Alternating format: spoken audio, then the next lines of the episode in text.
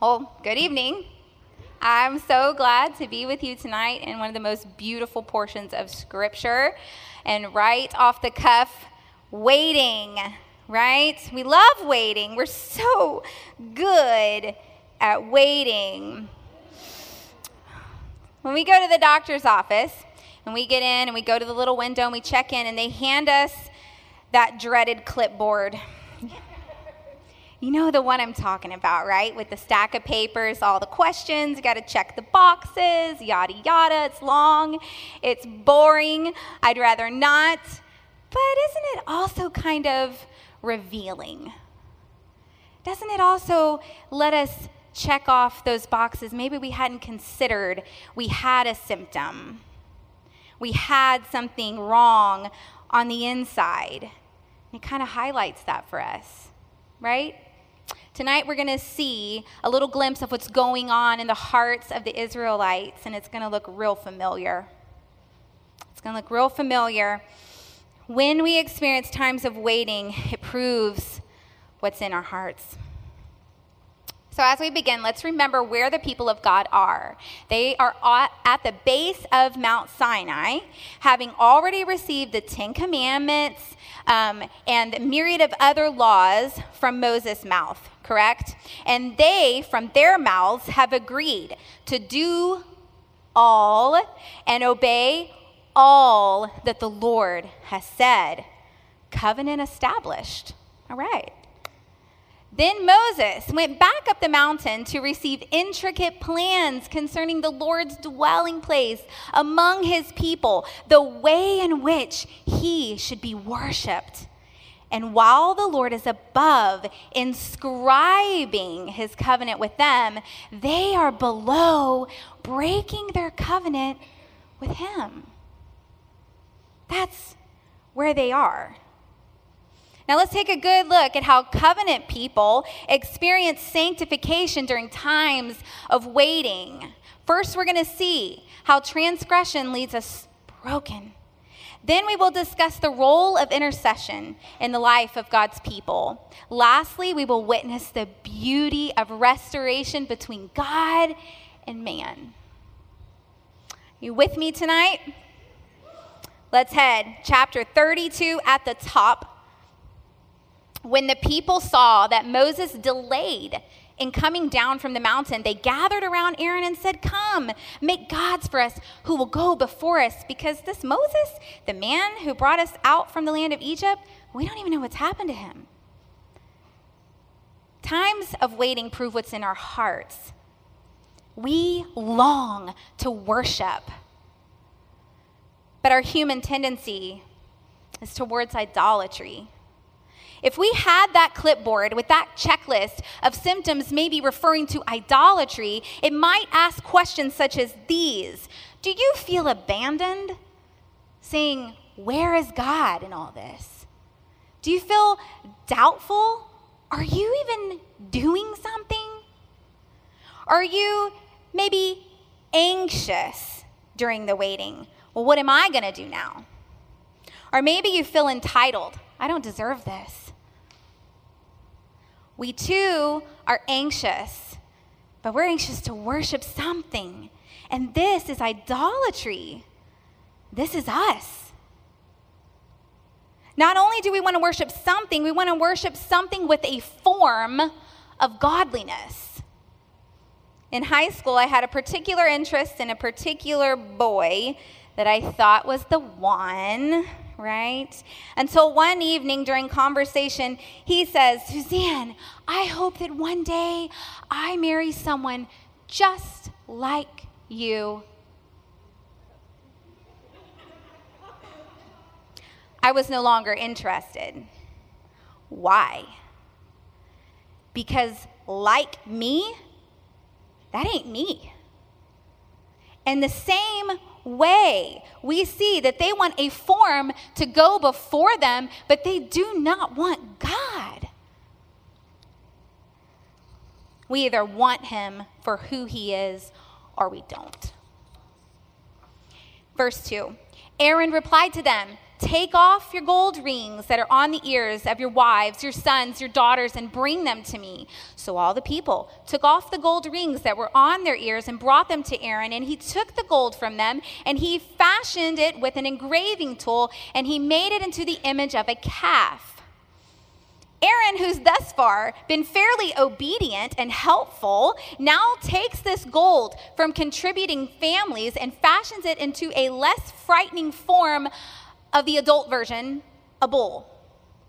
A more approachable form, the form of a calf. An image a little less intimidating. Then they said, Israel, these are your gods who brought you up from the land of Egypt. And when Aaron saw this, he built an altar in front of it and he made an announcement There will be a festival to the Lord tomorrow. Early the next morning, they arose, they offered burnt offerings and presented fellowship offerings. The people sat down to eat, to drink, and to party. When he saw this, the attribution of their freedom from bondage being given to this image he had created, he then declares it has some sort of spiritual value to it. As if this fashioned calf, this unintimidating, intimidating, almost cuddlesome form could possibly represent God in all of his glory. Man, the Lord is the one who decides how he should be worshiped. And how had he already told them specifically? You shall not make for yourself an image in the form of anything. You shall not bow down and worship them. To worship in the way we choose as opposed to the way He wants is sin. Transgression is ours. This is us. This is us. Now, what do we glean from the Lord's perspective here? The Lord spoke to Moses and he tells him, Go down to the mountain, and he tells him exactly what the people are up to. Let's pick up in verse 9. The Lord also said to Moses, I have seen this people. They are indeed a stiff necked people. Now leave me alone so that my anger may burn against them and I can destroy them. Then I will make you into a great nation. And in our homework, we looked at the word stiff necked, right? We saw that it had this um, uh, revolving around a disobedient heart, this refusing to be mindful of what the Lord had said. And we saw that the antidote to that was a yielded heart, one that was to return to the Lord in obedience. A yielded heart in waiting, a yielded heart worships rightly. We hear the Lord tell Moses, leave him alone, right? So his anger can burn. He sounds cute and cuddlesome now, doesn't he? He has anger to burn. And it's not just over this minor party at the base of a mountain, it's over a people he has drawn unto himself, provided for, redeemed, and they've rejected him. Romans 1 21 through 23 describes an idolatrous heart like this. For though they knew God, they did not glorify him as God. Is that what's happening? Yes. They didn't show gratitude. Instead, their thinking became worthless and their senseless hearts were darkened. Claiming to be wise, they became fools and exchanged the glory of the immortal God for images resembling mortal man, birds, four footed animals, and reptiles. The exchange of the glory of the immortal God for anything lesser is idolatry and is worthy of the burning hot anger of the Lord. What do you and I exchange the glory of God for?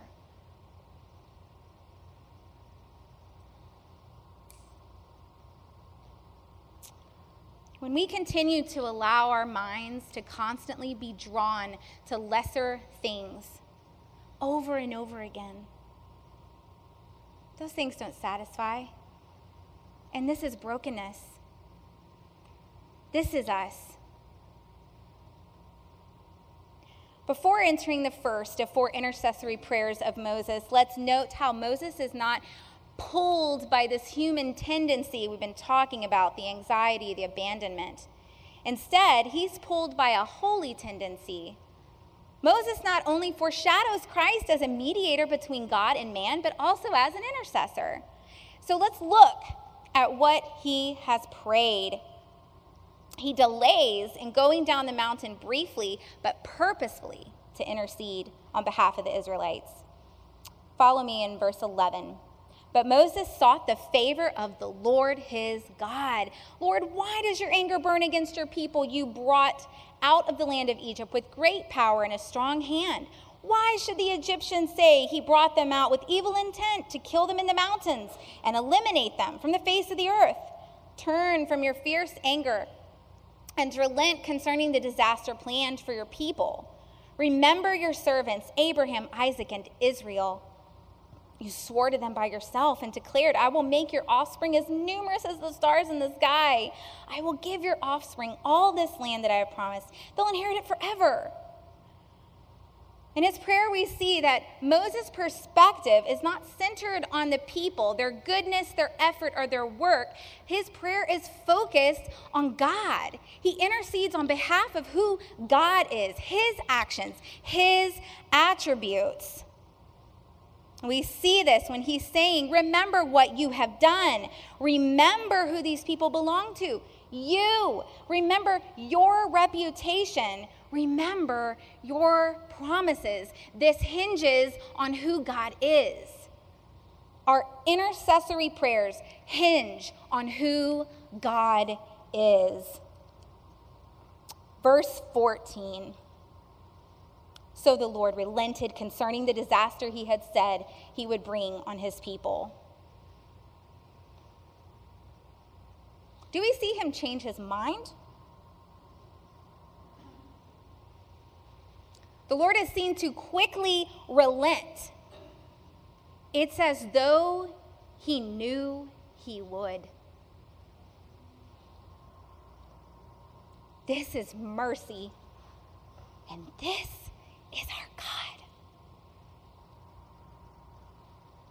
After interceding, Moses comes down and he witnesses their idolatry firsthand. He takes the inscribed Ten Commandments and he shatters them. This is a, a, a, symbolic gesture of the covenant that had been established was now broken. Times of waiting are going to occur often in our lives, and it is how we respond in those times that proves what is in our hearts. We see also the hearts of the Israel wanted an experience of worship. They wanted to sing, they wanted to dance, they wanted to eat, they wanted to party as unto the Lord Yet remember, it is the Lord who decides how he wants to be worshiped. Moses takes the golden calf. Remember this scene? He burns it, he grinds it into a powder, he scatters it over the surface of the water, and he forces them to drink it. Can you picture them on their knees by the brook? and they are looking at their reflection, tainted by their sin.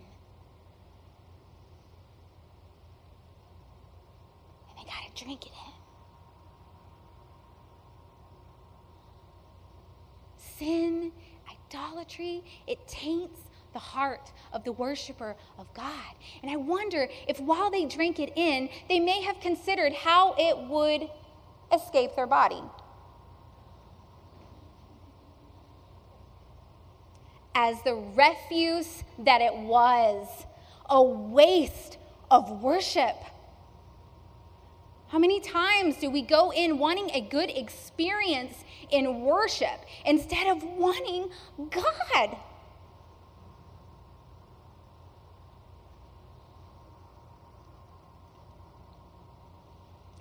Before we approach the difficult part of chapter 32, let us remember the warning the Israelites were given in Exodus 20.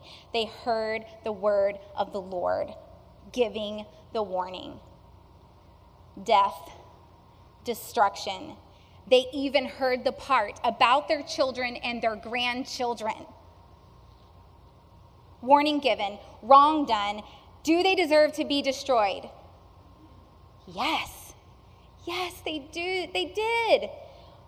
Had God relented from utterly wiping out all of them? Yes. Yes, He had. He's already shown great mercy. Verse 26. And Moses stood at the camp's entrance and said, Whoever is for the Lord, come to me. And all the Levites gathered around him, and he told them, This is what the Lord, the God of Israel, says Every man fasten his sword to his side, go back and forth through the camp from entrance to entrance, and each of you kill his brother, his friend, his neighbor. What do we do when we come to parts of Scripture like that? It lays there inspired by God for his people to read, to contemplate, to think about, to desperately seek his face concerning. We should feel the need for his help to interpret it. Do we read it with piety and deem ourselves more lavish in grace than God? Do we read quickly without pondering what the text says, who he is? Do we dismiss portions because they don't fit the form that our imagination has created of God? No. We read, we reread, we read and we pray at the same time. We think, we rethink, we think and we pray at the same time. Second Timothy is quite encouraging to me. Chapter 2, verse 7 says this Think over what I say. The Lord will grant you understanding. We are to think it over. It is good to love God and His Word with all our hearts, with all our mind, and with all our strength. And so, loving the Lord with all my heart in this portion made me question, but God, if you relented, why did some still die?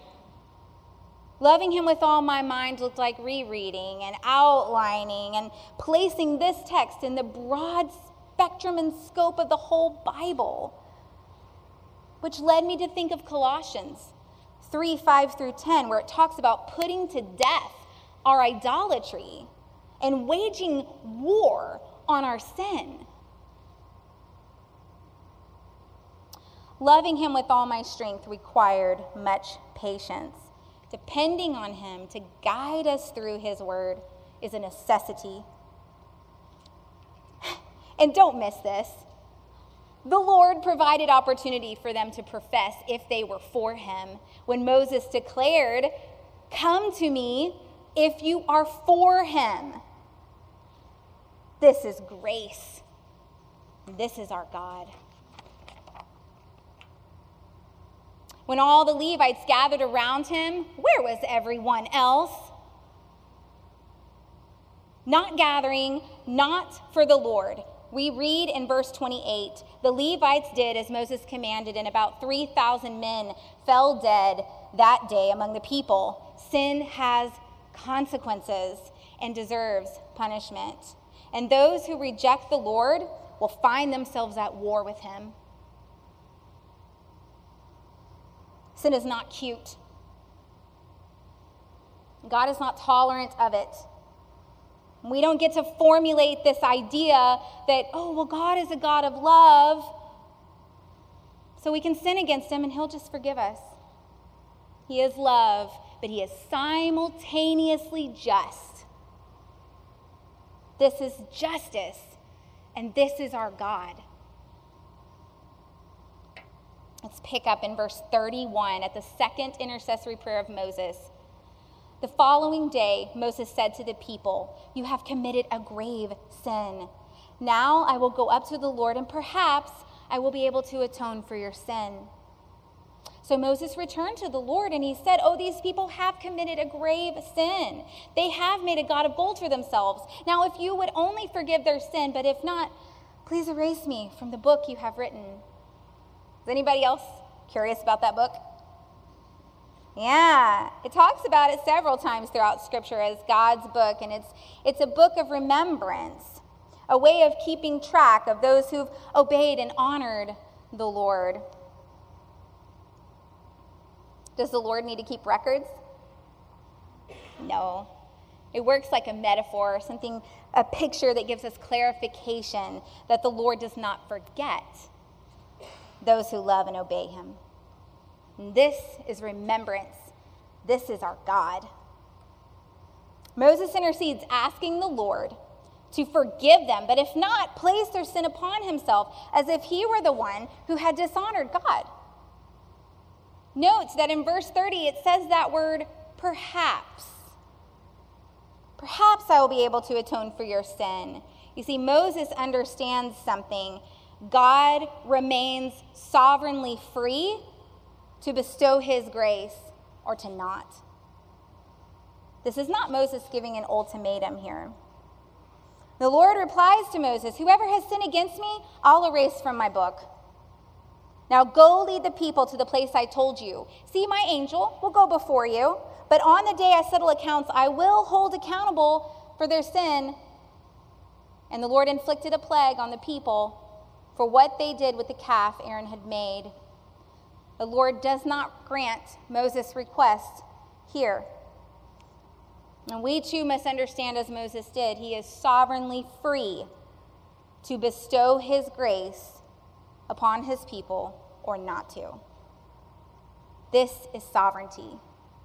And this is our God. The interceding of Moses is a foreshadowing of Jesus Christ. In 2 Corinthians 5:21 it says this, "For he made him who knew no sin to be sin for us, that we might become the righteousness of God in him." And we see here that where Moses could not, God can. This is atonement, and this is our God. Chapter 33 begins with the Lord telling Moses he will keep his promise to his people. Yay! He'll give them the land. He'll drive out the inhabitants. They'll still get all the benefits, but they won't get the benefactor. He'll send an angel, but he himself will not go with them. In verse 4, and when the people heard this bad news, they mourned and they didn't put on their jewelry. For the Lord said to Moses, Tell the Israelites, you are a stiff necked people. If I went with you for a single moment, I would destroy you. Sometimes I feel like saying that to my children. now take off your jewelry, and I'll decide what to do with you. You see, they did agree with the Lord. Yep, we're stiff necked. We're stubborn. We're hard to lead. We're unyielding in heart. And yes, we need you with us desperately. More than the gold that she gave. One of my biggest takeaways from chapter 20 in Heather's teaching was when she stated this. She said, Sin affects not only you, but also those around you. So does repentance. I loved that. It's what we see on display right here. We see that freedom comes in the following as he leads his people to repentance. Paul, in summarizing his ministry, declares I preached that they should repent and turn to God and demonstrate their repentance by their deeds. We can define repentance as a change of mind that results in a change of action. A change of mind that results in a change of action. This change of action, putting off of their jewelry, serves as a reminder not only of what they had repented from, but who they were turning to. Another change of action took place as they're given a second opportunity to wait upon the Lord. Read with me in verse 10. As all the people saw the pillar of cloud remaining at the entrance of the tent, they would stand up, bow and worship, each one at the door of his tent. They're watching, they're waiting. And this time, we see a change of action. Now, while they are waiting, they are worshiping the one true God. The Israelites have a change of mind here, and it does result in a change of action. This is repentance. This is us. Let's pick up in verse 12 as we hear the third prayer of Moses in our portion tonight. Moses said to the Lord, Look, you have told me, lead these people, but you have not let me know whom you will send with me. You said, I know you by name, and you have also found favor with me. Now, if indeed I have found favor with you, please teach me your ways, and I will know you, so that I may find favor in you. Now consider that this nation is your people. And he replied, My presence will go with you, and I will give you rest. And here goes Moses again. You ready? If your presence does not go, don't make us go. How will it be known that I and your people have found favor with you unless you go with us?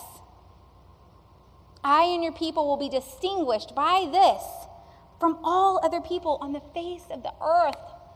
Moses is desperate for the Lord's favor.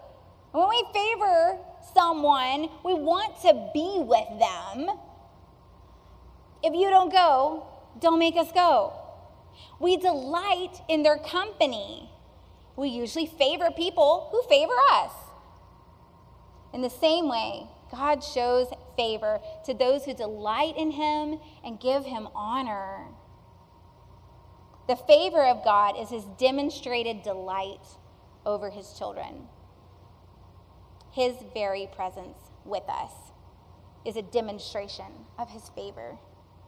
The gravity of what Moses is asking, that he's requesting this holy, holy God to take in this unholy, unholy, unholy people, accept them as his own, and show them favor. He doesn't cast a good light on them, he casts the light where it's supposed to be. And he pleads for favor from the Lord. It's a big request, but is it not ours as well? We need him. Verse 17 The Lord answered Moses, I will do this very thing you have asked for. You have found favor with me, and I know you by name. And what does Moses do? He begs for more. He does it again. This is the heart cry of one who loves God.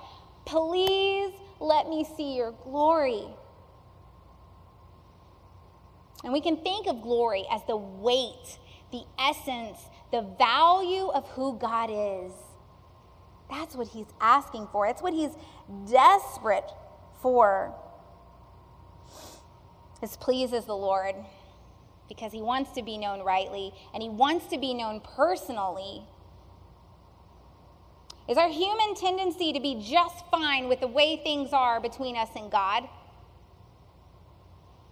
Or do we have that holy drive, that pull, that hunger, that desperation that we just got to know Him more? We got to know Him more. We got to know Him rightly. In verse 19, he says, I will cause all my goodness to pass in front of you. I will proclaim the name of the Lord before you. I will be gracious to whom I will be gracious, and I will have compassion on whom I will have compassion. But he added, You cannot see my face, for humans cannot see me and live. And the Lord said, Here is a place near me. You're to stand in the rock, and when my glory passes by, I will put you in the crevice of the rock and cover you with my hand until I have passed by. Then I will take my hand away, and you will see my back, but my face will not be seen. I vividly remember reading this particular passage when I was early 20s, maybe, and just weeping at verse 19 at the sheer thought that God's glory was his goodness. The weight, the value, the very essence of who he is, is good. It's good. When we transgress, his mercy is good. His discipline is good. His justice is good. And it's that goodness, that kindness that leads us to repentance. It's His goodness that draws us near and hides us in the rock.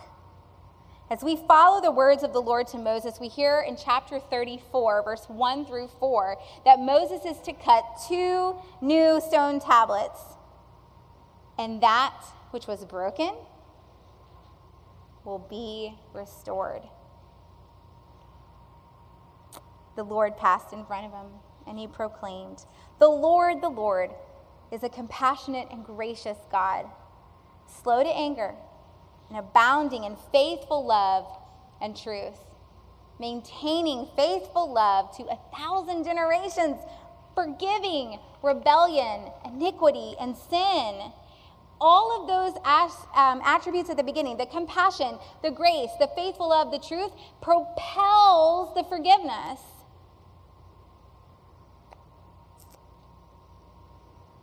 He gives us forgiveness, but He will not let the guilty go unpunished, bringing consequences of the father's iniquity on the children and the grandchildren to the third and fourth generation. And nobody likes that part, right? Yeah. Nobody likes that part when they're the guilty party. But what about when they're the victim? We like that part when we're the victim. We need that part. We need that part. This is justice. And this is our God. He is holy and he is righteous, and we want him to judge justly. The balance and blend, the perfect union of this mercy and this justice, they're seen throughout Scripture from beginning to end, and the Lord holds them both in his sovereign hands. The goodness and glory of God is not something simple it's a complex wonder. All of his uniquely glorious attributes come together in perfection and are put on display in who? Christ Jesus, the hope of glory. This is glory, and this is our God. This proclamation of his glory brings us to the fourth and final prayer of Moses in this portion. Verse 8 Moses immediately knelt low on the ground and worshiped. And then he said, My Lord, if I have indeed found favor with you, please go with us, even though we are a stiff necked people. Forgive our iniquity and our sin, and accept us as your own possession. Notice the posture of prayer. He's low in worship. Notice that Moses longs. He just had this great experience, right? He longs for more than this mountaintop experience with God. Moses is humbly asking God to restore the covenant based on who God is and in spite of who they are. This is us, and this is God. And this is restoration.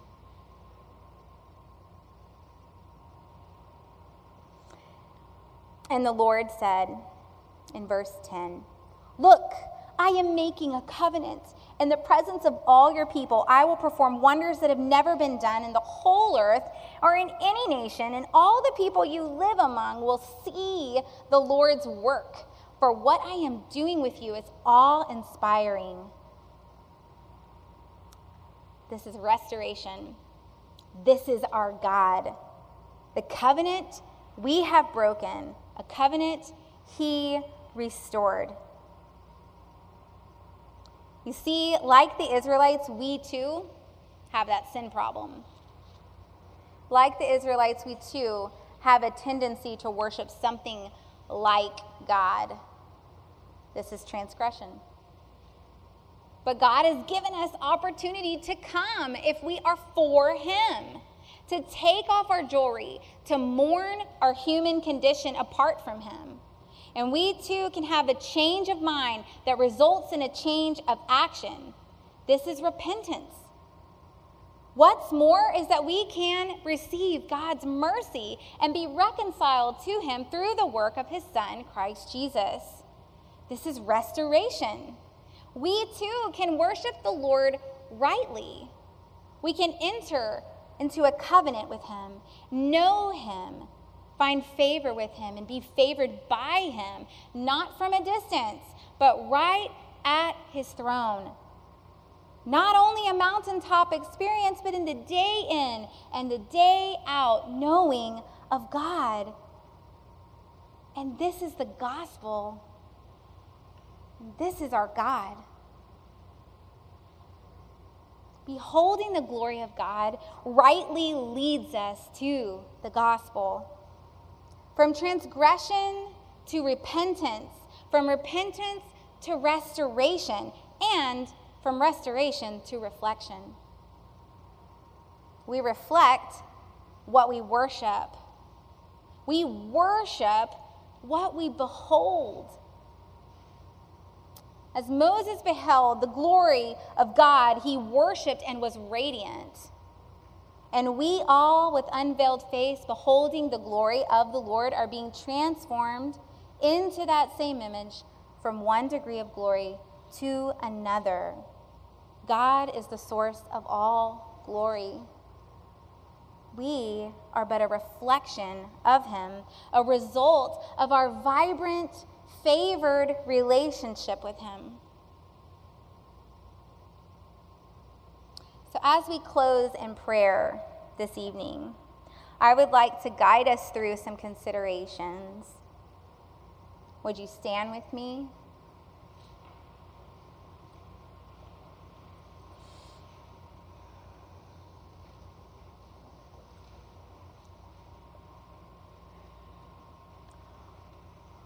Lord, you are more than enough. All your ways are glorious, all your attributes are good. May we see you rightly and be satisfied in you. Help us consider all we've learned in your word. ladies, let's just keep our eyes closed and consider these things. Where are you in your relationship with the Lord? Is it vibrant, distant, or non existent? If it is vibrant, you are talking with Him as one does with a friend. You're interceding on behalf of others according to who God is. You favor him, delight in him, want more of him, and he favors you. Praise him for that closeness and guard it. If it is distant tonight, just tell him. Ask him to teach you his ways. And remember that he's made a way for you to come and approach his throne of grace with confidence, knowing you will find grace in your time of need. Remember that he knows you by name. Maybe tonight your relationship is just non existent. Know this God wants to be known rightly and by you. If tonight you need to repent and turn from sin and toward Him, repentance is ours. In Christ Jesus, the Lord, He will forgive you and accept you, and He will restore all that has been broken. Because this is our God, and He is good.